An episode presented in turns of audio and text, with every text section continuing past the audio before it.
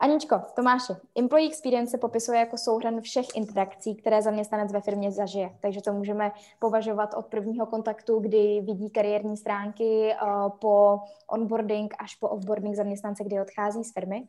Mě by zajímalo, a začneme Aničkou, jak vlastně vnímá zaměstnaneckou zkušenost Unipetrol a zásilkovna. Nechám nejdřív prostor Aničce.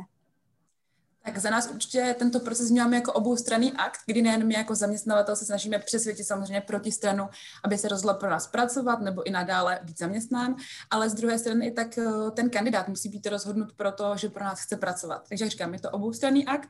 Z druhé strany si myslím, že to je hodně vizitka jak společnosti, tak i samotného kandidáta, protože přece jenom už na samotném prvopočátku, kdy si vyměňujeme třeba e-maily pro sjednání nějakého pohovoru, nebo první kolo pohovoru, když 60 minut jsme face to face eh, vůči sami sobě, sobě, tak si tvoříme už nějakou vizitku. Takže za mě je třeba důležité, abychom se opravdu tomu věnovali nějaké té přípravě a nedávali tomu nízkou důležitost. Opravdu je to jedna z nejdůležitějších akcí. A výsledkem toho je taková stopa, kterou zanecháme v tom člověku. Že přeci jenom, co si budeme vyprávět, ten člověk potom přijde domů, někdo se ho zeptá, jaký byl pohovor nebo jaký byl den v práci a to je největší vlastně odkaz na firmní kulturu, kterou my můžeme dokázat. Tak asi tak to vnímá Unipetrol. Mm-hmm, skvělé, super. Uh, Tomáši? uh, teď mě jen pobavilo, jak říká uh, tady kolegyně, uh, že přijde domů z práce. Co říká? mě zajímalo, co říkají naši zaměstnanci a doufám, že říkají pozitivní věci. Asi se na tomhle zrovna shodneme uh, s Unipetrolem, byť uh, potom budeme mít spoustu rozdílností, si myslím. Ale samozřejmě je to o tom, že ti lidé mají být spokojení. Mají být spokojení v práci, uh, začíná to určitě tím náborem, začíná to uh, tím, jak vypadají kariérní stránky, jak se s nimi komunikuje. Musí ale úplně stejně adekvátně komunikovat i ty kandidáti. Jo, není to jenom jednostranná věc, je to trošku i biznesové samozřejmě, protože kandidáti se snaží prodat, se snažíme nakoupit, ale uh, měli by vlastně fungovat uh, tak jako součině. V podstatě mělo by to být ozbené kolo a mělo by to zapadnout. Hmm. Uh, samozřejmě každému vyhovuje úplně něco jiného. Je to o tom, jaké máme očekávání, jaké má očekávání ten zaměstnanec, jaké máme očekávání my a to se musí prostě se uh, vlastně potkat. Jo? A když se to nepotká, tak je to potom právě ten, ten problém, který může nastat. Mm-hmm. Ale uh, samozřejmě naším cílem je, aby všichni naši zaměstnanci byli spokojení, nebo co největší počet zaměstnanců byl spokojen a uh, doporučovali nás dále, což se ve velké části i děje, což jsem velmi rád a děkuji tímto našim zaměstnancům a kolegům. Super. Uh, já vás rovnou tady všechny naše attendees dnešní a naše posluchače vhodím uh, do, takového, do takové první ankety, kterou tady pro vás máme. Uh, je to jenom taková zá, základní basicová otázka a to, jestli sledujete vaši employee experience ve firmě a chceme, abyste nám odpověděli, jestli ano, sledujete, anebo ne, nesledujete, ale chceme začít. Takže se hned na to i koukneme. Výborně, máme tady už první hlasy. Tak, počkáme ještě chviličku aby jsme i věděli trošičku, uh, s kým vlastně dneska máme uh, tu čest. Tak, perfektní. Vypadá to, že se nám to už trošičku zastavilo. Tak, uh, já to s vámi nazdílím. Sledujete vaši employee experience ve vaší firmě? Ano, sledujeme, 30, 58%, ne, nesledujeme, ale chceme začít, 42%. Takže docela zajímavé výsledky, moc krát děkujeme. Bude ještě jedna anketka, tu vám potom zase spustím. Parádní. Tak, um, každá firma má jiný kritický momenty uh, té zaměstnanecké zkušenosti. Pro někoho to může být uh, právě první hodnocení zaměstnance, pohovor po třech měsících, třeba po nějakém onboardingu. Pro někoho to asi může být um, offboarding nebo team building s kolegy. Um, co vlastně sledujete u vás? Nechám zase Aničku, co jsou takový ty hlavní jako momenty, které jsou pro Unipetrol uh, důležitý a který sledujete? Tak u nás tím, že skupina Unipetrol má necelých pět tisíc zaměstnanců, tak to nelze sjednotit jednotně opravdu do stejné linie. Kdybych to připodobnila k tomu rozdílu třeba v rámci zaměstnanců v produkci, tak tam to může začít eh, úspěšnou cestou zaměstnance, že nám nastoupí do tréninkového centra, které vlastně takové má jednotlivé stanoviště, kde si ten zaměstnanec zkouší eh, ve v takovém zkušebním provoze, ať už bezpečnost práce, která je pro nás nejdůležitější, eh, potom různé práce ve výškách, najíždění kolon, máme tam cvičné velíny, potom po šesti měsících, kdy tohle úspěšně dokončí, tak vlastně skládá různé kompetenční zkoušky a u nás vlastně zkušený operátor musí dosáhnout třeba pěti let zkušeností, abychom ho považovali opravdu za jakoby hotového člověka v rámci té produkce zkušeného. A samozřejmě, čím pro nás ten člověk má větší zkušenosti, tím má i větší finanční hodnocení v rámci toho kompetenčního systému. Potom úspěšná zaměstnanecká cesta v rámci třeba ředitelství může být u nějaké role projektového uh, manažera, který vlastně začíná roční projekt, nakopne ho, úspěšně ho třeba v rámci roku dokončí, takže tam, jak říkám, nejde to sjednotit, jestli je to v rámci roku nebo pěti let, řeknu ty takové personální kliše, ale z mého důvodu je hrozně důležité, aby ten člověk chodil třeba do té práce rád, dávalo mu to smysl, i to, pro koho pracuje a třeba nechodil do práce s tím, že ho bolí břicho a má z toho nervy, protože potom to nemůže být nikdy zaměstnanecká zkušenost tak příjemná ani po pěti, deseti letech, ani po žádné jiné době. Mm-hmm. Tomáši, co u vás zásilkovně, je to, je to taky hodně jako fokusované právě na tu spokojenost, anebo vlastně kam jako s každým tím zaměstnancem míříte? Je to spokojenost, nebo je to efektivita a když už vlastně člověk není třeba produktivní, efektivní, tak už prostě potom jde dál. Co považujete za tu jako pozitivní zaměstnaneckou zkušenost? Já to taky musím rozdělit eh, na provoz a na vlastně back office, který tady je. Co se týče, začnu provoz a co týče provozu, tak to jsou uh, ti skladníci, ty manipulanti, kteří třídí ty zásilky, uh, tak aby dorazili tam, kam mají a včas, kam mají. Uh, tam samozřejmě ten nábor je uh, relativně rychlý, uh, takže tam to je svěžný, na to si snad nemůže ani nikdo stěžovat. Uh, byť občas se stane samozřejmě, že něco vypadne, ale uh, tam je to rychlé, co se týče náboru. Uh, tam jsou v přímém kontaktu se svým nadřízeným každý den, každou směnu a řeší tam neustále vlastně nějaké, nějaké věci, jak osobní, tak pracovní. Takže tam mají rychlou zpětnou vazbu a v podstatě opravdu to běží velmi rychle. Co se týče back officeu, tak eh, tady je to trošku složitější i s tím náborem, tak jako to funguje všude, jako z mého pohledu, někdy to trvá, někdy to běží rychle, když je to hodně rychlý, tak je to špatný, když to je hodně pomalý, to taky špatný.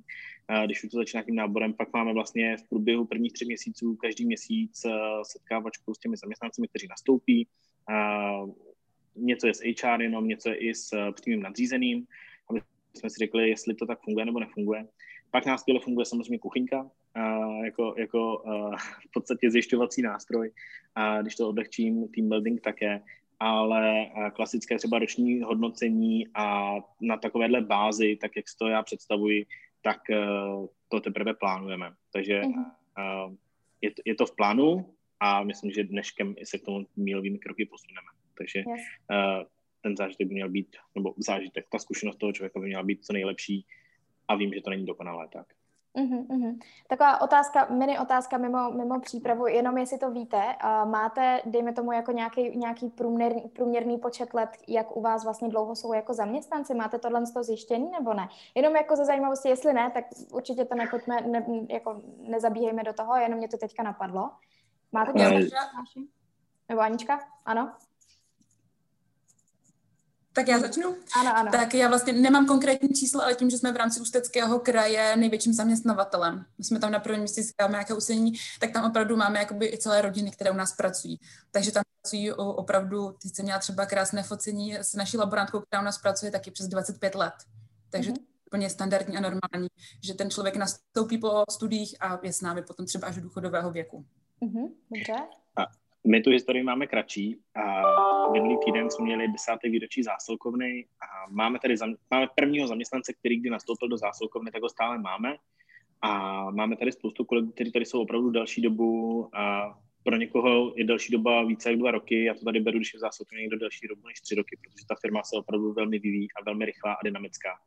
A mm. před třemi lety, když to vezmu, tak uh, ta společnost měla kolem 60-70 lidí, teď jsme na desetinásobku, takže beru tedy jenom českou zásilkovnu. Takže když tady někdo byl před těmi třemi lety a je to 5-6 lidí, tak pro mě to je docela velké procento, kteří jsou tady dlouhou dobu. Mm-hmm, super. Um, v rámci zaměstnanecké zkušenosti, uh, Aničko, zeptám se tebe, na jaké momenty si myslíš, že, nebo na jaké možná typy lidí, nebo na jaké momenty v rámci zaměstnanecké zkušenosti se možná někdy zapomíná úplně nejvíc, protože nejsou tak vidět, nebo pro někoho nemusí být tak důležité, třeba pro management. Um, co si myslíš? Z mého pohledu se věnujeme čí pozornost produktivním a lojálním zaměstnancům. Uh-huh protože pracují bezproblémově, víte, že se na ně můžete spolehnout, že tady vždycky budou. Třeba z pozice HR eh, v rámci ředitelství můžu si dovolit říct třeba mezi pěti až sedmi lety, kdy to vedení třeba ví, že se na ty lidi může spolehnout a proto už se o ně tolik nezajímá, jako například o ty lidi v rámci třeba náboru nebo tak dál. Tak z toho důvodu tady ta jako tady to místo má největší prostor pro potenciál a zlepšení, abychom o ty lepší lidi nepřicházeli, protože přece jenom, když pocit má pocit, člověk má pocit méně cenosti, nedůležitosti takové, pak přijde headhunter, nabídne vám nějakou nabídku, podbíhá vám, tak samozřejmě tomu člověku to může začít být eh, příjemné a mohli bychom takové lidi přicházet, což mi přijde velká škoda, takže bych větší pozornost věnovala těm produktivním lojálním zaměstnancům, u kterých sice není vidět, ale mají velkou hodnotu. Uh-huh. U, u vás, Tomáši, máte takhle něco jako specifického, u čeho víte, že byste se na to mohli, měli dávat trošičku pozor? Já tam mám o jednu věc více. Já tam mám je samozřejmě i ty dlouholeté zaměstnance. Otázkou je, jak je motivovat, jak je rozvíjet, a protože samozřejmě uh, nějaké snahy máme. A pak uh, je to offboarding uh, vlastně toho člověka, když odchází. Jo? Samozřejmě ty důvody odchodu je jich x. A pokud odchází z naší vůle a že se s ním loučíme, v podstatě ho vyhazujeme, tak uh, samozřejmě ten proces je jiný, než když uh, měníme organizační strukturu. Vlastně uh, celkově to funguje jinak. Já si trochu říct, že když měníme organizační strukturu, super, ale když se s tím člověkem loučíme, uh, protože je něco špatně, asi by tam ještě jako chtělo by to nějaký jako třešničku na dort. Já jako, uh, jsem tady uh, za ty lidi, byť i vyhazujeme z nějakého důvodu, že nějaký průšvih, ale uh, chtělo by to asi nějaký ještě jako lepší trošku jako to uhladit. A vůbec netuším jak. Jo, vůbec jako nem, nemám, nemám vůbec myšlenku, jak bych to mohl posunout, ale uh, jednou bych se to chtěl naučit vlastně, aby to mělo lepší, hladší průběh, aby to vlastně fungovalo uh, pro obě dvě strany lépe. Ale mm. vůbec netuším jak. Jasně, ona je jako offboarding, asi všichni souhlasíme, že jedna z těch jako nejtěžších asi vlastně jako konečných jako disciplín vlastně s tím zaměstnancem, aby vlastně to, jak si o tom mluvila ty Aničko, tak ta značka, aby si zanechala vlastně ten dobrý pocit i vlastně na tom konci. A mám pocit, že i jako v České republice se vlastně je to docela pořád jako docela tabu téma, ten offboarding, že vlastně uh, buď o tom samozřejmě firmy nemůžou mluvit z, jako z jasných jako důvodů, a, a nebo, nebo prostě o tom jako nikdo moc jako nechce, nechce mluvit. My jsme právě přemýšleli, že bychom jim udělali takovýhle téma, ale právě se hrozně jako obávám toho, že nevím, jestli tady nějaký jako příklad firmy, jo, nebo prostě jako HR jako týmu, který to dělá fakt jako právě s tou třešničkou na dertu, od kterých jako se vlastně můžeme, uh, od kterých se můžeme učit. Takže pokud vás napadá náhodou nějaká firma, tak to tady rovnou řeknu a napište nám to potom do té zpětné, do té, uh, do té zpětné vazby, protože uh, hledáme, ale prozatím jsme nikoho, nikoho nenašli, aby jsme vám tohle téma mohli přinést. Ale naprosto, naprosto souhlasím, Tomáši. Um, máte uh, vlastně, Unipetrol má lidi v terénu uh, a zároveň zásilkovna zase lidi ve skladu, jak už uh, jsme trošičku uh, načrtli. Um, jaká je vlastně, jaký je ten přístup, um, jaký je ten přístup k tím lidem v tom terénu? Je jiný, je úplně stejný, co se týče třeba i jako jak často s nima komunikujete, nebo jak často s nima komunikují jejich manažeři, nebo HR? Ze všech jako ohledů je to jiné, nebo ne? Zeptám se Aničky zase první tak já primárně tam vidím rozdílnost v tom, že produkce má třeba jiné nutnosti zdravotních prohlídek, bezpečnostních školení, opět to opravdu jiné prostředí, než u nás například administrativní pozice na ředitelství. Tak v tom spatřuji největší rozdíl, ale nemám po, po, pocit, že bychom tam viděli nějaké jiné rozdíly. Vždycky máte nad, uh, zaměstnanec k sobě nějakého nadřízeného, případně příslušného HR uh, partnera pro příslušnou oblast. Takže, jak říkám, uh, pouze to vidím v těch zdravotních prohlídkách, bezpečnostních školeních, a tak dále. Uh-huh, uh-huh. Tomáši, u vás? To je stejná rozdílnost. Eh, rozdílnost eh, je i v tom vlastně samozřejmě, jak často se setkávají s top managementem. Byť jezdíme na ty depa, eh, jezdíme takzvané tour de depo jednou až dvakrát ročně, i se Simonou Kionkovou a, a samozřejmě my se na depech jako HR objevíme častěji, a, takže trochu si říct, že když přijedu na depo, není to šok, že by někdo jako začal najednou uklízet úplně zbytečně, protože prostě ví, že se tam jednou za dva, za tři měsíce určitě objevím a jenom je navštívím, když jedu třeba okolo. Jo, takže uh, myslím si, že ten přístup jako se snažíme mít, uh, nicméně ten provoz je jiný, uh, je tam jiný styl práce, není to office, je to úplně o něčem jiném. Samozřejmě ty rozdíly tam jsou, ale myslím si, že to jsou jako uh, minoritní, minoritní rozdílnosti. Netrochu si říct, že bychom tady někdo řekli v kanceláři, hele, to je provoz, to nás nezajímá, nebo to, to mají jinak. To vůbec ne, jo, protože to jsou ti lidi, kteří vlastně dělají tu hodnotu a třídí ty zásilky a pracují s tím, aby my jsme pak mohli tady uh, hodinu si povídat s Erikou na téma Employee Experience. Skvělý, skvělý, super. Um, Miloš Myšička, děkujeme moc. Miloši se ptá, zdravím. A když jsme byli u té adaptace, Na kom je podle vás větší tíha? Na liniovém manažerovi nebo na HR oddělení? Nechám Tomáše možná odpovědět.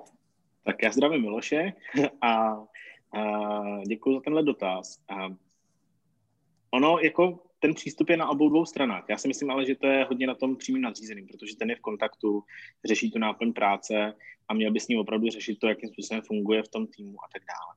Co se týče HR, tak eh, to má na starost vlastně ten zbytek, ten hladký průběh a život v té firmě. Takže každá ta role má svou jako gro, které, o které by se měla starat a měl by být samozřejmě v kontaktu. Pokud nám zaměstnanec, který nastoupí, řekne, hele, jako to dělení se mi úplně nezdá, nelíbí se mi to, tak jako neříkám, že bychom to měli bonzovat hned tomu liniovému manažerovi, ale vlastně sledovat, jak to oddělení samo funguje, protože nám to může přinést vlastně uh, takový wow efekt, který jsme si nikdy nevšimli. Takže uh-huh. určitě oboje, ale uh, určitě doufám, že Miloš jako líniový manažer to má nastavené dobře. Každý svoji roli, jasně. Aničko, máš k tomu něco? Tak dobrý den, Miloši, děkujeme ještě jednou za dotaz. Já si dovolím souhlasit s Tomášem, protože přesně tak z mého, z mého pohledu největší zodpovědnost a dopad nejbližší kontakt má vlastně ten linový manažer, který by se měl ale držet nějakých doporučení, které my třeba na HR vytvoříme a měla by tam být opravdu ta kompatibilita, abychom spolupracovali. Skvěle. Tak jo, Miloši, moc krát děkujeme. Zeptám se možná ještě rovnou, máme tady otázku od eh, Lídy Charvátové. Lído, moc krát děkujeme. Dobrý den, eh, podle mých informací jsou cení lidé, kteří odešli a pak se vrátili. Stávají se z nich velmi loajální zaměstnanci. Jakou máte vy zkušenost? Měli jste v zásilkovně někdy člověka, který se k vám vrátil a je tam eh, teďka vlastně díl než dřív? Máme comebacky. Uh, jsou to jako ojedinělé samozřejmě případy. A z poslední doby tak vlastně nám odešla slečna z marketingu, a, kde to nevyšlo, vracela se zpátky a, s tím, že ale už byla těhotná. A my jsme to věděli, že je těhotná a vlastně nechali jsme ji tady do té doby, než, než porodí a, a doufáme, že se nám zase jednou vrátí, jo, protože jako je to tak, jsou lidi, kteří nechceme, aby se vraceli samozřejmě, ale, ale jsou lidé, kteří se vrací. Jo, vrací se nám lidi do IT třeba po roce, po dvou zpátky. Mhm, Super. Mm-hmm. Nabrali zkušenost někde jinde. Jasně, a pak se vrátili zpátky domů. a Aničko, u vás? Tak já setkáváme se s tím, že zaměstnanci odejdou z nějakého určitého důvodu a potom máme zpětnou poptávku po tom, že by se chtěli k nám zpátky vrátit. Neříkám, že ve všech uh, případech je samozřejmě přijímáme, že uh-huh. to, v jakém stylu jsme se s nimi loučili, ale taky máme tady takové příklady. Hmm.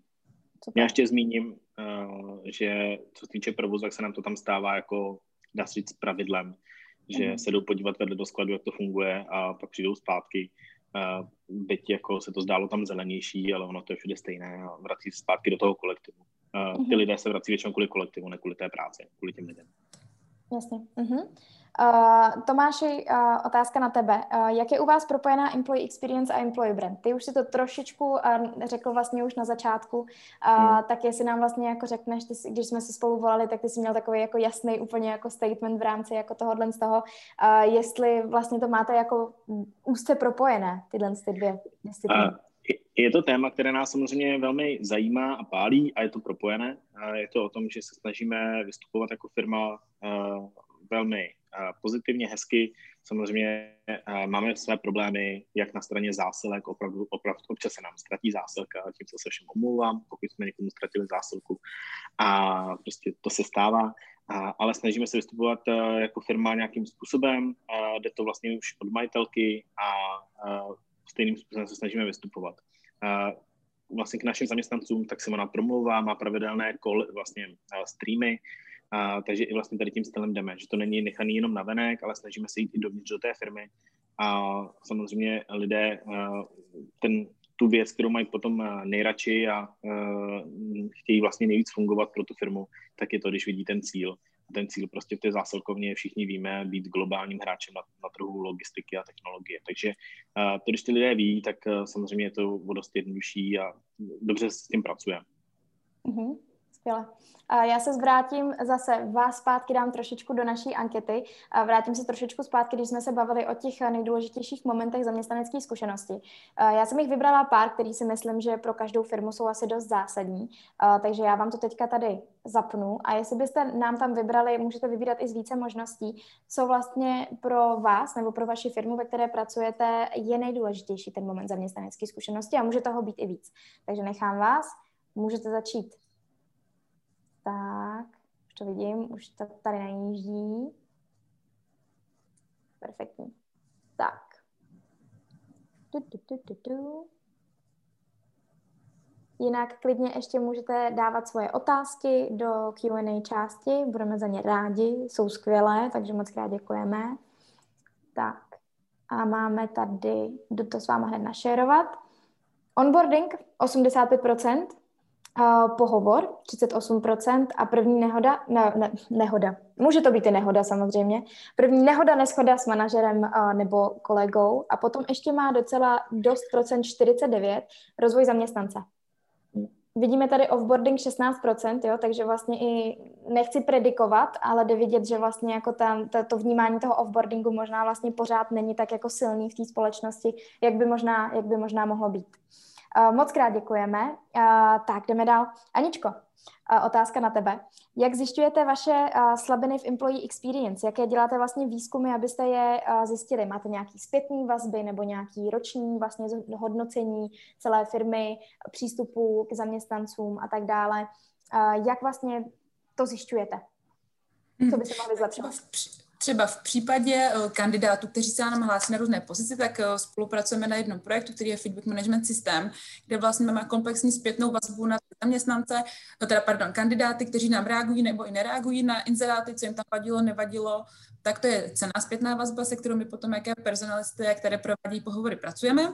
A pro naše zaměstnance děláme různé průzkumy spokojenosti, Eh, potom tam máme různé jakoby, akce třeba v rámci diskuzního fora na intranetu, které spravuje naše PR jako moderátor, tak tam také zaměstnanci můžou eh, přispívat. A teď chystáme vlastně eh, tak jakési spojení odborného týmu, který by vlastně řídil zase komunikaci se zaměstnanci a potom jsme mohli dál na to provádět určité kroky a opatření, abychom třeba nějaké slabiny vylepšili. Mm-hmm. Tomáši, u vás je to možná trošičku víc pankovější. Uh, dovolím si predikovat, ale když tak, yeah. když tak řekni, jak je to přesně u vás. Ty jsi mi říkal i o nějakém teďka výzkumu uh, ohledně benefitu, tak jestli nám řekneš, jak, jak vy k tomu přistupujete, jaký výzkumy děláte. Vlastně teďka budeme v rámci října mít největší výzkum, který jsme tady zatím kdy měli, což budou benefity, co by vlastně lidé chtěli. A do toho možná i nějaká experience vlastně bude, protože vidíme na internetu nějaké komentáře k nám jako zaměstnavateli. Ono je to vždycky jako dvousečné a uh, není to vždycky jako uh, jednoznačné. Uh, oficiální výzkum, že bychom měli vyloženě spokojené zaměstnanců, zatím neděláme. Uh, ještě jsme se k tomu asi nepropracovali, byť vím, že to je jako důležité. Uh, myslím, že to bude i s tím ročním hodnocením hodně jako uh, propojené.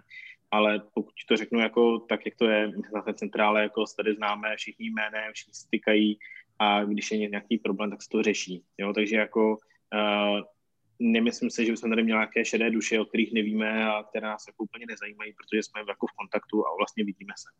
Co týče toho provozu, tak uh, samozřejmě tam takový dosah nemáme z centrály, ale na tom provoze mají každý den toho vedoucího, uh, toho daného depa, jezdí tam provozní regionální ředitele, provozní ředitel a tak dále, takže oni jsou i v úzkém kontaktu takhle, takže já doufám, že když tam nějaký problém, tak se to řeší. Mm-hmm. Samozřejmě některé problémy se dostanou až k nám od alkoholu a opouštění sněn a nechodění do práce a tak dále. A pak to samozřejmě řešíme proč a jak a vlastně a řešíme to i s těmi ostatními kolegy, jakým způsobem, co, proč a jak. A dozvíte se vždycky spoustu věcí. No a nejvíce toho dozvíte, když jdete pracovat na to depo, vezmete si teplák, jdete třídit zásilky na, na celý den a, a zjistíte takových problémů, co tam řeší, že uh, máte vždycky jako co s tím dělat a naposledy jsem třídil v Žilině zásilky, takže výborné. Tak to jdeš krásným příkladem každopádně, takže to je skvělý. Uh, tak máme tady několik otázek právě k tomuhle tomu jako dotazníkovému řešení, jak tohle to vlastně řešíte interně. Tak um, Gabriela Borutová se ptala konkrétně, uh, díky moc Gabino, používáte k získávání informací i průzkumy, fokus grupy a podobně. Trošičku jsme to zodpověděli, možná já trošičku přeformuluju otázky, jestli vlastně vy, uh, možná na Aničku víc, jestli využíváte různý způsoby, to znamená, že děláte něco one-to-one, potom nějaký jako dotazník, pak možná nějaký focus group, pak uh, nějaký jako větší výzkum, jestli je toho víc, anebo používáte jenom jeden konkrétní vlastně formát, který aplikujete na, na všechno vlastně, co potřebujete? Ne, ne, tak tím, jak jsme velká společnost, tak tam je to opravdu členité. Začínáme tím třeba i hodnotícím pohovorem po zkušební době, po třech nebo šesti měsících, závislosti na pozici zaměstnance. Potom jsou, to můžou být hodnotící pohovory vlastně v rámci třeba spoj, spojíme ti to s tím vyhodnocováním bonusů, ať je to na měsíční nebo roční, kvartální bázi, kdy si zase liniový manažer sedne s tím člověkem, pokud chce a požádá o podporu HR, sedíme tam s ním a bavíme se i v rámci tohohle ohodnocení, vlastně toho, té spokojenosti toho zaměstnance. Mm-hmm. Samozřejmě hodnocení jako globální spokojenosti zaměstnanců už je věc jakoby další, takže jsou to rozmanité druhy. Super. Uh, tak, dáme tady další otázku od Markéty Ničové. Dobrý den, jakou formou zjišťujete spokojenost zaměstnanců? Teď jsme to trošičku uh, na, uh, načali. Využíváte klasické anonymní dotazníky? Pokud ano, jak často a s jakou úspěšností? Asi nejspíš, kolik lidí vlastně zodpovídá. Takže možná se spíš zeptám, jestli to jsou anonymní dotazníky, když děláte právě tuhle tu uh, spokojenost, jestli víš, Aničko, jsou to anonymní? Ano, jsou to anonymní dotazníky. Dobře, a uh, jak kolik třeba jako procent zaměstnanců jsou lidi aktivní, když na tohle jako zodpovídají? Musím říct, že záleží záleží. Uh-huh, uh-huh. Dobře, super. Uh, Tomáši, uh, možná se zeptám i tebe, vy to děláte taky anonymně v rámci třeba těch benefitů, teďka jste to dělali anonymně, nebo chcete vědět konkrétně u každého člověka? Benefity a určitě vlastně s tím spojené věci budou anonymní. Uh-huh. No, u nás jako tohle budeme vlastně teďka řešit a bude to anonymní právě z toho důvodu, vlastně my část budeme mít i papírovou formou a pro DEPA, jo, takže ono to uh, bude opravdu jednoduché zaškrtávání a anonymní, protože uh, nezjistíme jméno Jasně. ani elektronicky. Uh-huh. Uh, skvěle. Mám tady další otázku, máme tady dost, takže pojedeme otázky, protože jsou velmi zajímavé. Uh, Tereza Kovajsová, a myslím si, že Teresko znám člověk v tísni, zdravím Teresko. Uh, dobrý den, zjišťujete spokojenost zaměstnanců s onboardingem, pozor. Uh, pokud ano, jakým způsobem a v jaké fázi době po nástupu? Na co se prosím zaměřujete? Díky. Nechám Tomáše možná, protože vím, že máte mhm. onboarding zvládnutý moc hezky, tak uh, jestli nám můžeš povědět. Děkuji. Onboarding vlastně jsme nastavovali nějakým způsobem. Máme to na té uh, měsíční bázi, co týče uh, back office, budu mluvit teďka o back office, aby bylo jasno, uh, kde opravdu řešíme, zda ty první měsíc, ten první měsíc vlastně jsou základní otázky, jestli se orientuje v našem systému, uh, jestli se orientuje s tím vlastně v organizační struktuře, s kým má mluvit, s kým má fungovat, jakým způsobem. To jsou vlastně ty první věci, protože ten první měsíc z mého pohledu ten člověk soustředí na to, jak si sedne s kolegy a jak si sedne s tou prací.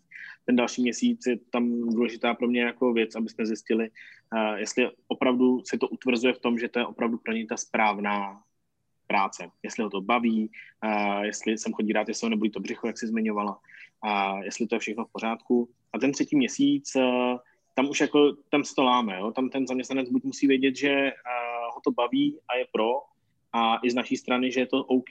A většinou, eh, když my si myslíme, že to je OK, i u ní to je OK, když on s tím není spokojen, i my býváme většinou nespokojení, jo, je to takové zrcadlo a o tom se bavíme.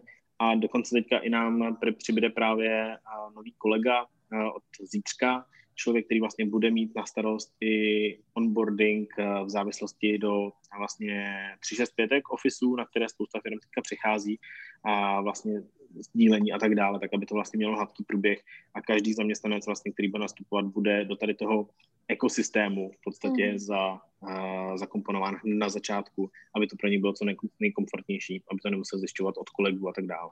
Uh-huh. A, a zjišťujete teda po třech měsících vlastně po tom oficiálním konci onboardingu i feedback vlastně na ten onboarding? Zjišťujete to taky? Vyloženě se neptáme, jestli ten onboarding je za něj OK. Uh, to už jsou potom ty jako věci, které řešíme jako bokem, když se potkáme v kuchyňce, jestli to bylo na kafičku. Jako, ono to zní jako blbě, že to není jako exaktní, že jo. Mm. A, ale prostě uh, ono, když si sedneme exaktně a teď mi řekni, teď hned mi řekni, jak jsi s tím byl spokojený, tak to je takový jako blbý. Jo? Zatímco, když se zeptáte ve výtahu, když odjíždíte, zrovna včera jsem spal mé kolegyně, a tak jako je to, je to něčem jiným. Jo? Jako to osobní je osobní. Jo? Zase jako já nejsem na ty oficiality, ještě si to můžeme dovolit jet takhle, nemám to rád punkově, ale uh, pořád to nemusím mít prostě sepsaný úplně do detailu. No. Ale určitě s tím pracujeme. Pokud někdo řekne nějakou nespokojenost, tak s tím pracujeme. Mm-hmm, moc díky. Aničko, chceš něco dodat k tomu, k tomu onboardingu, jestli vy vlastně to zjišťujete po těch třech měsících nebo ještě po nějaké delší třeba době tu zpětnou vazbu od, od vlastně zaměstnanců? Mm. Já se stotožňuji vlastně i s Tomášem, že záleží na tom, taky s jakou osobností člověka se setkáte. Někdo vám to řekne všechno otevřeně na 100% v rámci toho hodnotícího pohovoru, přímo z očí do očí. Na někoho víc funguje, že se potká přesně, ať už ve výtahu, v kuchyňce, kdekoliv a sdílí ty informace neformálně, ať už třeba s námi jako s HR nebo se svojí pracovní skupinou. Takže jakoby, tak s Tomášem souhlasím, no. V rámci mm-hmm a nebo ty neformální cesty. Ty jsou takový neověřenější. jsou jako, ono se z ní jsou nejlepší ty neověřené, ty neoficiální, jo, jsou jako nejlepší na to. Jasně, ono i samozřejmě asi záleží na velikosti jako firmy, že vlastně jako menší jako startup o 15 lidech to asi prostě jako dotazníkovým řešením, kdyby to řešil, tak je to asi trošičku vlastně i jako zvláštní. Uh, takže samozřejmě každý se to musí přizpůsobit jak velikosti, tak prostě nějakým jako prioritám, takže Uh, skvěle, moc krát děkujeme, Terko, za otázku. Uh, můžeme pokračovat dál, jsme dobře na tom časově, takže jsou na nás pešná. Uh, jedna z největších frustrací, která může vlastně přijít, tak když jsme ještě u těch vlastně dotazníkových řešení, focus groups, cokoliv, co vlastně jako řešíme, tak je to, že se HR uh, na něco zeptá, uh, lidi odpoví, jsou aktivní, chtějí to jako řešit, ale vlastně potom už toho není zpětná vazba ať už eh, když se vlastně zjistí něco negativního třeba, jak se to bude vlastně napravovat, anebo naopak to pozitivní. A s tím se nám tady i pojí otázka od eh, Ivety Drozenové. Moc krát děkujeme, Iveto. Dobrý den, jak pracujete s případnou špatnou vazbou zhodnocení? Aničko, zeptám se tebe. Tak my ty výsledky se snažíme vždycky zveřejňovat v rámci buď interních sdělení, které chodí našim zaměstnancům, nebo třeba v rámci toho máme časopis zaměstnanecký Go, tak tam si chodí výstupy toho dotazníku spokojenosti nebo něčeho takového. Samozřejmě pokud je něco špatného, snažíme se s tím vypořádat, efektivně to řešit. Ne vždycky je to samozřejmě v silách jenom HR, je tam potřeba součinnosti jiných oddělení, ale jak jsem už zmiňovala, plánujeme sestavit takový odborný tým, který se tímto bude zaobírat. Uh-huh, uh-huh. Tomáši? No, uh, jako uh, byli jsme na depu a tam vám lidi řeknou, že jim je jako v zimě zima, tak uh, se to dá jako řešit jako uh, lusknutím prstů, jo. Samozřejmě stojí to peníze, ale dá se to vyřešit. Takže uh, to byly věci, které jsme řešili rok, dva zpátky. Letos, krom jednoho depa, už by tady ty problémy být neměly, protože jsme se přestěhovali do lepších dep. A pokud uh, jsou tam problémy typu, uh, že nedostatečná hygiena, že tam uklízečka je jednou, jednou denně. Řekneme OK, není problém, aby se chodila dvakrát denně. Jo, to jsou jako jednoduché věci, které se dají řešit hned.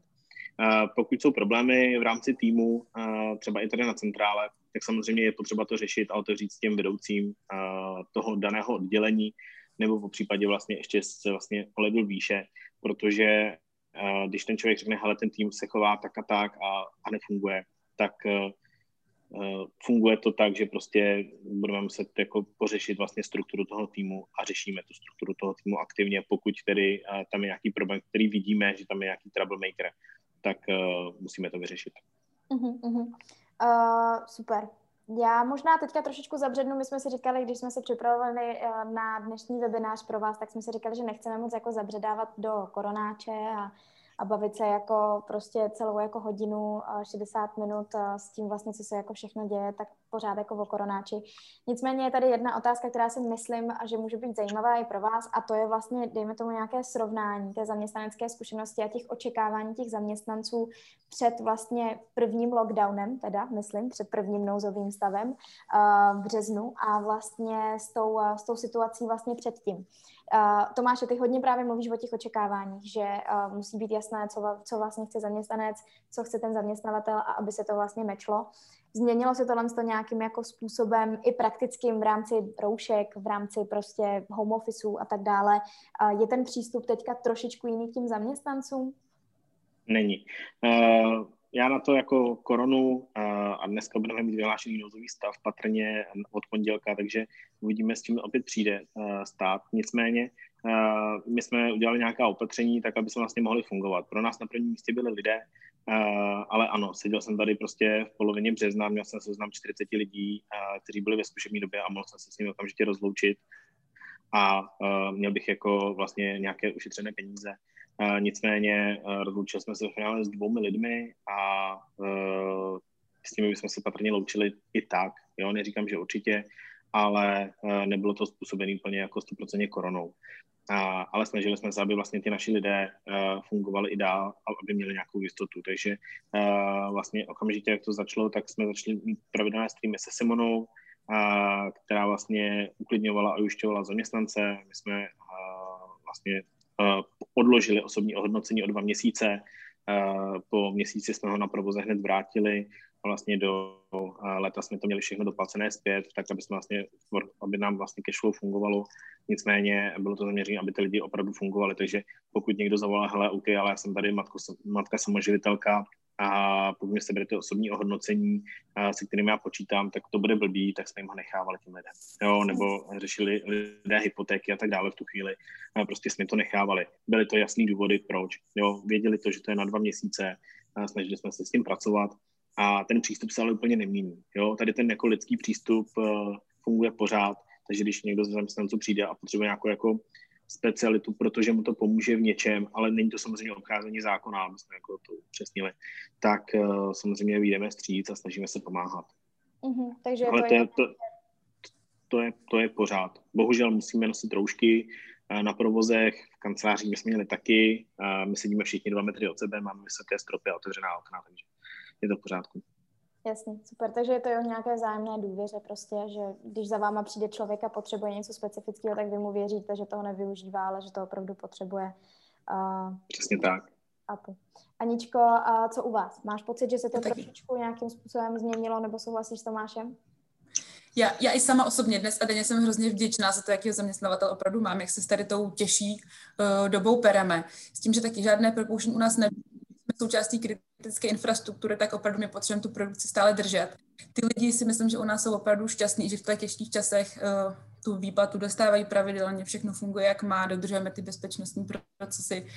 A Myslím si, že v čem jsme se možná trošku zlepšili, je ta lepší organizace práce, ty pravidelné denní telka, kdy jsme si fakt dali jasný úkol, deadline, větší komunikace ještě mezi týmy, protože takhle jsme vždycky viděli, že se potkáme třeba v kanceláři, nebo potkáme se v práci, ale takhle je to stručné, jasné. A co teď pilotujeme, je agilní přístup. Teď zatím v úseku marketingu, teď to připravíme pro IT, takže vlastně i COVID, když to zase zmíním, nám pomohlo i k nějakým zase novým cestám, což jsem taky docela ráda. To zní super. Uh, tak, máme tady další otázky. Uh, máme tady poslední tři. Uh, Lenka Mrázová má velmi zajímavou otázku. Uh, Lenko, moc krát děkujeme. Zdravím. Jakou máte zkušenost s interními výběrovými procesy? procesy? Pardon, je to ve slovenštině, tak já se snažím to překládat rychle do češtiny. Uh, jde mi o transparentnost při interních rotacích zaměstnanců. Tomáši, zeptám se tebe, jestli vlastně tohle to pro vás je takový jako denní chleba, že kolikrát jako rotujete zaměstnance, um, jak to komunikujete, jakou máte zkušenost? Uh, pokud máme vypsanou pozici a někdo má zájem o tu pozici, tak se samozřejmě může přihlásit. Uh, hlásí se oficiálně i neoficiálně. Je to takové dvousečné, vždycky říkáme, hele, OK, měl by to vědět ale tvůj nadřízený, uh, pokud se Aha. usiluješ o nějakou jako pozici, která je v jiném, jiném oddělení. Uh, takže tam to jako funguje ty přesuny tady fungují a máme tady jako rotaci a samozřejmě klasika z zákaznického servisu se nám hodně lidé posouvali potom dovnitř firmy a teďka uh, vlastně i asistentky a tak dále. Vždycky tady jako fungovalo a z lidí, kteří začínali na provoze, jsou dneska manažeři, takže jako tady to funguje. A jakým způsobem se hlásí? A většinou my se snažíme v tom týmu najít někoho rovnou, kdo už to zná, Jo. Jsou pozice, kde potřebujeme někoho, kdo už to zná, a jsou pozice, kde potřebujeme někoho zvenku. Je to, je to obojí. Ale abych odpověděl na tu otázku, tak uh, lidé se hlásí a stavíme se k tomu pozitivně, byť vždycky, jako, když je tam změna, tak všichni tak jako, hm, a jako on mi chce odejít, ale on chce odejít vlastně za jako rozvojem svým osobním. A jak tam v tom výzkumu vlastně vyjíždělo, tak ten osobní rozvoj pro ty lidi je důležitý. No, pro mě je taky důležitý, protože jsem zásilkovně v paketě a uh, proto to ty lidi dělají a pouštíme je. Není to o tom, že bychom řekli ne, ty zůstaneš na té své pozici. Vždycky je necháváme přejít, pokud to lze, mm, tak mm. přicházejí. Aničko, u, u vás máte takovouhle zkušenost s interní vlastně jako rotací zaměstnanců nebo vlastně samozřejmě potom jako s povyšováním uh, lidí interně? Teď se ozveme korporátní a samozřejmě máme na to i směrnici. Je to jeden z našich eh, velmi žádoucích eh, vlastně náborových nástrojů, kdy i tou velikostí společnosti je pochopitelné, že ty lidi, pokud nich vidíme potenciál, chceme opravdu povyšovat a dávat jim ten prostor růst. Takže vždycky interní kandidát má přednost před externím a je to jenom jako jediná nevýhoda, kterou má náš interní kandidát, je, že ta doba přechodu může být maximálně tři měsíce, než za ně najdeme náhradu. Uh-huh, uh-huh zaměstnanec, když dá výpověď, tak tam má dvouměsíční lhutu. Ale máme tady takové případy z praxe, jich opravdu mnoho a hned za tím závěsu se drží takové jako příbuzné tomu doporučení zaměstnance. Jak jsem říkala, ta produkce v Litvínově, opravdu ten ústecký kraj je relativně malý, takže tam nám funguje velmi dobře i ta odměna za doporučení. Uh-huh, uh-huh, super. Um, Alena Lajte, Lajte, pardon, Lightcapová, pardon. Uh, ale no, moc krát děkujeme za otázku. Uh, jakým způsobem má, máte nastavené třeba ty roční zpětné vazby? Takže asi otázka na Aničku trošičku víc. Většina zaměstnanců je totiž nemá ráda a nevidí v nich příliš uh, smysl, hlavně ve velkých firmách. Takže možná spíš, jestli nám může říct, jako jak vlastně komunikujete a možná ty důvody, jako uh, jak, proč by vlastně jako to zaměstnanci uh, měli vlastně vyplňovat ty roční zpětné vazby. Jak jsem už zmiňoval, u nás to, to hodnocení té zpětné vazby je navázáno na vlastně získání bonusu toho zaměstnance. Ať už je to na měsíční bázi, kvartální nebo roční. Takže vlastně je to trošku i v zájmu toho zaměstnance, aby nám vzděl svou zpětnou vazbu, protože se to potom, samozřejmě nebudeme ho na základě toho mu pokracovat eh, odměnu, to v žádném případě. Ale ten člověk ví, že tohle sezení za tímhle účelem a nemáme problém s tím, že nám ten člověk nechtěl sdělovat. Myslím, pokud by se tak stalo, tak nikoho nutit nebudeme a má možnost to zamítnout, že odpovídat nebude. Ale říkám, máme to navázané na to odměňování a v tom případě nám to funguje. Uh-huh. A teďka za mě otázka, jestli můžu do toho vstoupit. Je to opravdu jako potom ta zpětná vazba, kterou my jako zaměstnavatele chceme od toho člověka, když vyžadujeme po něm, hele, teď dej zpětnou vazbu, jako uh, ten člověk, pokud si chce udržet práci, vždycky řekne, že všechno super. A já potřebuji vědět ty věci, které nejsou super. A ty nám úplně jako oficiálně říct nechce. Je pravda, že pokud je tady to oficiálně setkání s HR a vedoucím, tak v tu chvíli nebude chtít sdělovat ty eh, špatné věci. To je pravda, to přiznávám. Tak potom by to vlastně asi teda měli řešit ty anonymní... Uh, Dotazníky vlastně nebo ta diskuzní fóra, nebo takové zdroje, no, no, no. Uh, Tomáši, u vás uh, možná se ještě zeptám v rámci jako developmentu těch lidí, tak uh, když řešíte vlastně, jak budou nějakým způsobem jako postupovat, ať už vejš, nebo dejme tomu jako po té, po té rovině, tak uh, to si třeba sedáte s, jako s jejich manažerem a buď se Simonou, nebo prostě jenom jako ty s tím člověkem a řešíte vlastně jako kam ten člověk kariérně třeba může postoupit? Uh, ten liniový manažer musí říct, hele, OK, tady ten člověk je dobrý, toho vidím, že zhruba za rok, za dva by mohl dosáhnout té pozice. Já to mám úplně stejně u sebe na svém oddělení také vím, kdo a jak se vlastně bude v průběhu třeba příštích dvou let posouvat. Jo, je důležité to jako plánovat a trošku s tím jako pracovat. Nemáme oficiálně žádný talent pool, ale samozřejmě eh, každý ten vedoucí, a to je, si myslím, že jako všude by mělo fungovat, si má vychovat svého zástupce nebo nástupce. Jo, aby vlastně zajistil to, když eh, se cokoliv stane a, a život je krutý, může se stát opravdu cokoliv, tak aby to fungovalo dál a, a mít i nějaký svůj backup. A většinou sedíme tedy s tím nadřízeným, a s tím zaměstnancem a také, ale vlastně není to tak intenzivní. Jo? My mu řekneme, hele, OK, kam se chceš dostat za rok? Za dva? On nám to řekne, hele, chtěl bych se naučit to, to, to, a možná by mě zajímalo část úplně vlastně z jiného oddělení. A pokud ho zajímá část z jiného oddělení, tak uh, se to dá samozřejmě nějakým způsobem propojit, ale můžeš tam mít jako sdílenou pozici. U nás to vypadá tak, že se pak vlastně vytvoří nová pozice, která vlastně združuje ty dvě záležitosti a vlastně to propojení. Jo? My tady v rámci organizační struktury jako děláme Uh, to se jako lidem z korporátu dělají pupínky, jako když uh, tady si v pondělí řekneme, hele, asi by to chtělo nějakou jako pozici, uh, a v úterý si řekneme, hele, vlastně já jsem měl ten dobrý člověka a on nám třetí den nastupuje protože vlastně je to jako fajn. A, uh, jako, a kam, kam ho posadíme a kam bude spadat a tak dále, tak pak jako sedíte a říkáte si, tak já si ho třeba vezmu. Jo. Uh, takhle máme třeba toho SharePoint specialistu, že zůstává na HR, přitom je to někde mezi IT, marketingem a HR, no tak já si ho vezmu. Vznikla prostě potřeba, hele, tak jo, tak jdeme do toho a neřešíme to, kam zrovna spadá a ono se to vyprofiluje. Jo, takže uh, u těch přechodů uh, Samozřejmě přechod do jiného oddělení je náročnější než přechod na odbornější pozici, anebo když to stoupá v té pozici, eh, v té, v té hierarchii, samozřejmě na vyšší pozice, tak je to vždycky jednodušší, než když jde do jiného oddělení.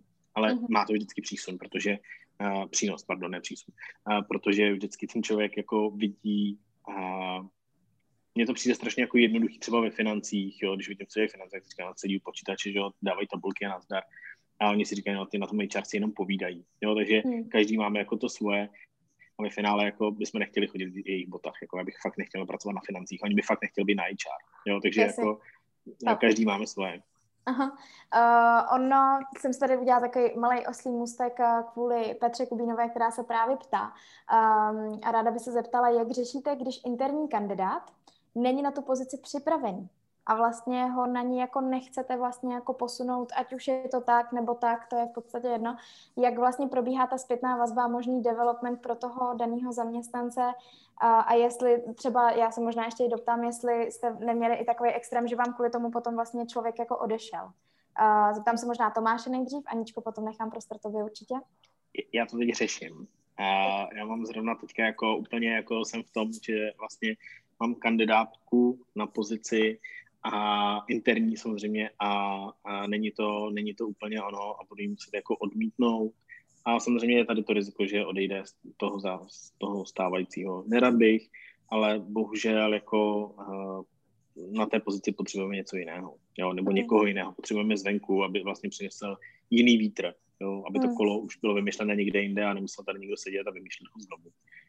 Mm. Samozřejmě, když je dlouho v té firmě, jak už samozřejmě eh, vidí jenom ten fokus na tu firmu a nepodívá se, jak to funguje někde jinde, což je pro tom škoda a hledáme právě někoho zvenku. Jo, takže řeším to a samozřejmě obava, že odejde, tady je. Uh-huh, uh-huh. A je reálná, jasně, chápeme. Uh, Aničko, co u vás? Máte taky... Samozřejmě i u nás se stává, že se na pozici hlásí třeba nekompetentní člověk, tak potom se snažíme s ním promluvit, ať už třeba v pozici HR nebo nadřízeného, že opravdu ten jeho potenciál třeba vidíme jinde, snažit se ho pozitivně uh, vlastně nasměrovat na nějakou jinou cestu uplatnění. Samozřejmě má to i svůj čas, protože u nás mě se třeba hrozně líbí, jak v zásilkovně otvírají pozice. Nemám z toho pupínky, ale v rámci naší rozlohy tisíce zaměstnanců bychom v tom měli fakt velký chaos.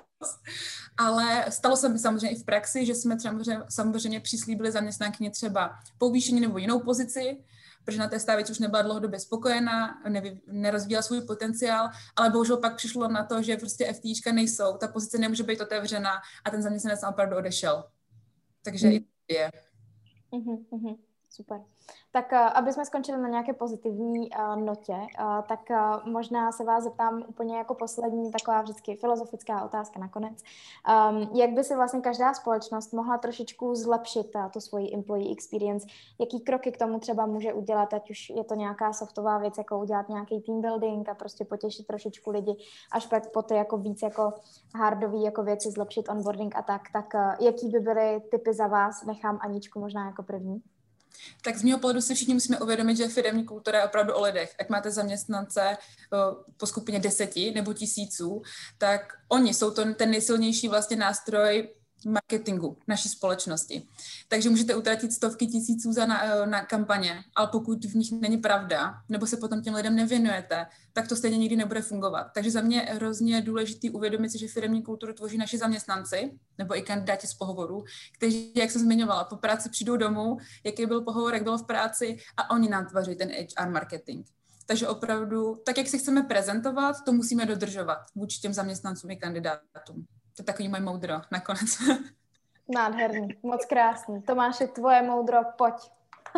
uh, moje moudro. Uh, já mám moudro, že uh, nabírám do firmy lidi, s kterým bych šel na druhé kafe uh, nebo na pivo. A samozřejmě to se snažím přenášet i na ty, uh, na ty ostatní manažery, uh, protože s tím člověkem je super, co má v životopise, je super, co umí, ale musí to se zapadnout prostě do toho týmu. Jo?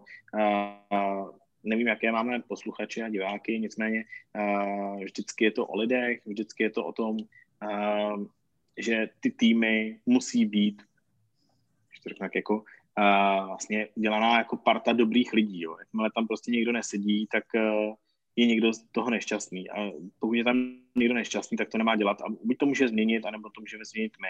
Jo, ale lidé nejsme stromy, pokud se nám něco nelíbí, tak to změníme. Jo, jako pokud nejsme spokojení v práci, tak ji změňme. Jo, jako ano, změna práce je jeden z největších stresorů, ale můžeme to udělat a pomůže nám to od toho, když někde nejsme šťastní. Jo, takže uh, hledejte do do týmu, který, se kterým mají vám dobře prostě, no. A chtějte lidi v týmu, se kterým mají vám dobře. To je, to je asi jako to hlavní a to bude šířit ono to zní jako blbě, já jsem hodnou máš křesťan, takže jsme to šířit to dobro prostě všude, ale jako uh, je to jako fakt, jo, prostě musí vám být fajn. Jasně. Vracíme se v podstatě na ten začátek, kdy prostě jako říkáme zase zpátky, prostě firma je o lidech a jak si můžete nejlíp zlepšit eh, employee experience a zaměstnaneckou zkušenost je tím, že tam budete mít super lidi.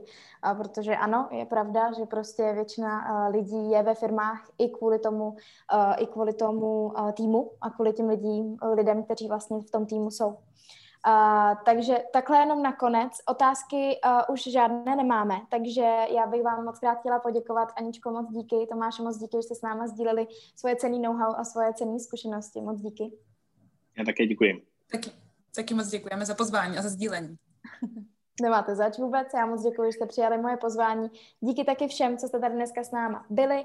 Jak říkám, pojďte nám ještě klidně dát uh, zpětnou vazbu uh, do našeho dotazníčku, uh, ne úplně anonymního, uh, chceme tam vidět alespoň, uh, alespoň vaši pozici, aby jsme se to dokázali trošičku uh, utříbřit, s kým jsme se vlastně dneska bavili. Uh, no a můžete se v listopadu, udělám takový malý teaser, protože konečně můžu, uh, tak uh, v listopadu se můžete těšit na další shaker, který uh, bude s, um, se zástupcem z Alzy a se zástupcem ze Zebra Technologies a budeme se bavit o právě rozvoji a vzdělávání zaměstnanců a formaci. Uh, takže tak za mě. Moc krát děkuji všem, co se tady dneska s námi byli ještě jednou a mějte se parádně. Hezký den. Mějte se. Ahoj. Děkujeme. Hezký den.